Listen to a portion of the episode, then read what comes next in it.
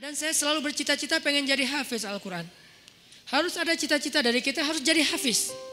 Sedikit bicara tentang bab hafal Quran buat kita yang nggak mondok nih. Kalau teman-teman pengen jadi hafiz, targetnya jangan setahun atau enam bulan hafal. Itu jadi putus asa nanti. Memang motivasinya ada orang yang tiga bulan hafiz, enam bulan hafiz, setahun hafiz. Tapi kan dia mondok. 24 jam menghafal Quran. Kita kan banyak kesibukan yang lain yang lebih realistis. Berapa?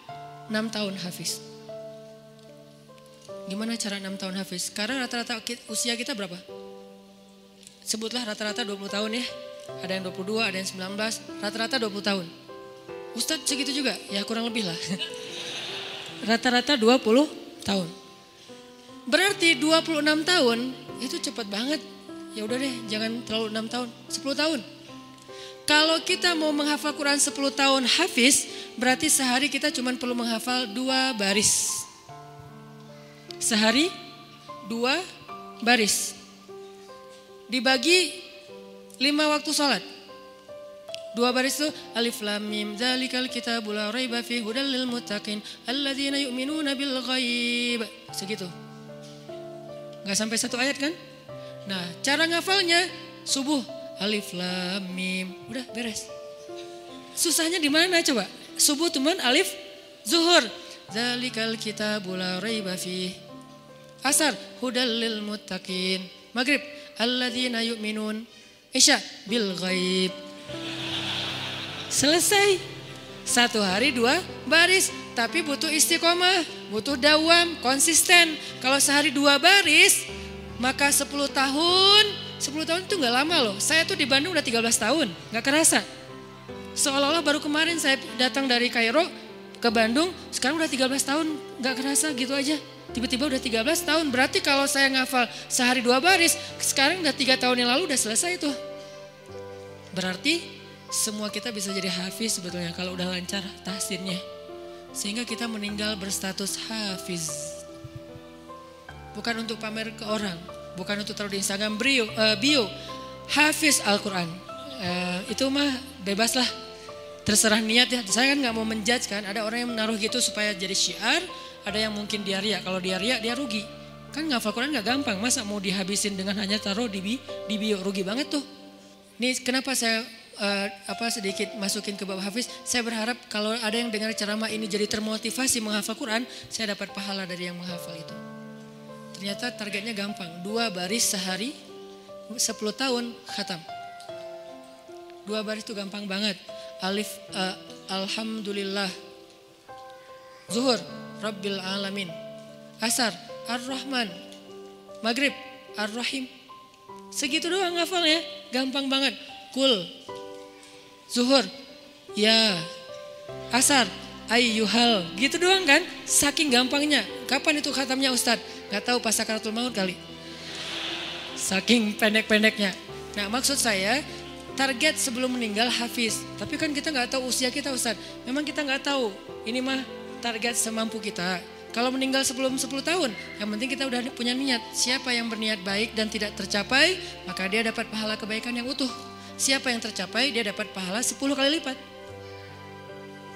Kalau kita meninggalnya usia 40 tahun, usia 50 tahun, udah hafiz. Tahu nggak kedudukan hafiz di akhirat nanti kayak gimana? Itu keren banget. Harus cemburu kita sama orang yang hafiz tuh. Satu, dijamin surga kalau dia ikhlas. Dijamin surga. Kita tuh nggak bukan golongan sahabat. Saya kemarin pas datang ke kuburan Uhud ya. E, namanya Jannatu Uhud, surga Uhud. Kenapa? Karena di situ dimakamin 10 ribu ahli surga. Pas saya datang ke kuburan Uhud, saya ngerasa duduk aja lama di situ ya, mikir beruntung banget ya mereka semua dijamin surga. Duduk di kuburan Uhud itu nggak ada serem-seremnya. Benar-benar namanya surga surga Uhud. Karena kayak kita duduk di atas taman surga. Kan datang ke kuburan itu ada agak-agak serem gimana gitu kan.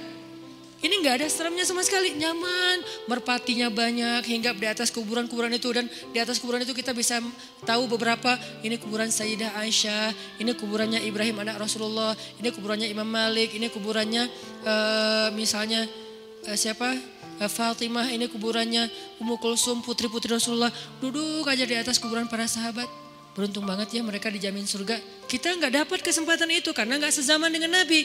Tapi kita punya kesempatan lain. Gimana? Hafiz Al-Quran. Dijamin surganya. Dengan syarat ikhlas dan tidak berbuat dosa besar. Dijamin surga. Satu. Kedua, bisa bawa sepuluh orang selain mantan. Ke surga. Kasihan juga ya mantan ini ya. Makanya jangan jadi mantan. Sepuluh orang. Siapa aja? Ayah, ibu, udah pasti tuh. Makanya saya pengen menghafal Quran biar kalau saya khatam, saya ngerasa di dunia tuh belum sempat berbakti sama ibu dan ayah saya. Keburu meninggal pas tsunami.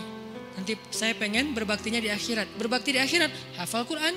Sehingga nanti di akhirat saya berharap berhunuzon ke Allah, bukan sok pede ya kayak Ustaz udah paling mas, pasti masuk surga aja. Bukan, husnuzon ke Allah. Nggak boleh sok pede. Kalau sok pede namanya mentazkiyah diri sendiri. La tuzaku anfusakum. Berhusnuzon ke Allah, Allah maha menepati janji. Saya bisa bawa, mak yuk ikut abang. Ke mana bang? Surga. Kan enak ya. Bapak yuk ikut abang ke mana? Surga. Kakak saya meninggal juga di tsunami, itu buat saya ibu kedua saya setelah ibu saya karena dia paling banyak berkorban. Kak Yus yuk ke surga. Ke mana? Ayo ke, yuk ke abang ke mana bang? Surga itu tuh kayak goals apa akhirat goals lah. Kalau kita punya life goals ini adalah akhirat goals. Buat siapa lagi? Istri. Buat siapa lagi? Anak. Kalau semuanya hafiz hafiz oh, ya berarti lebih banyak lagi yang bisa kita bawa. Kita bawa. Itu tuh keren banget.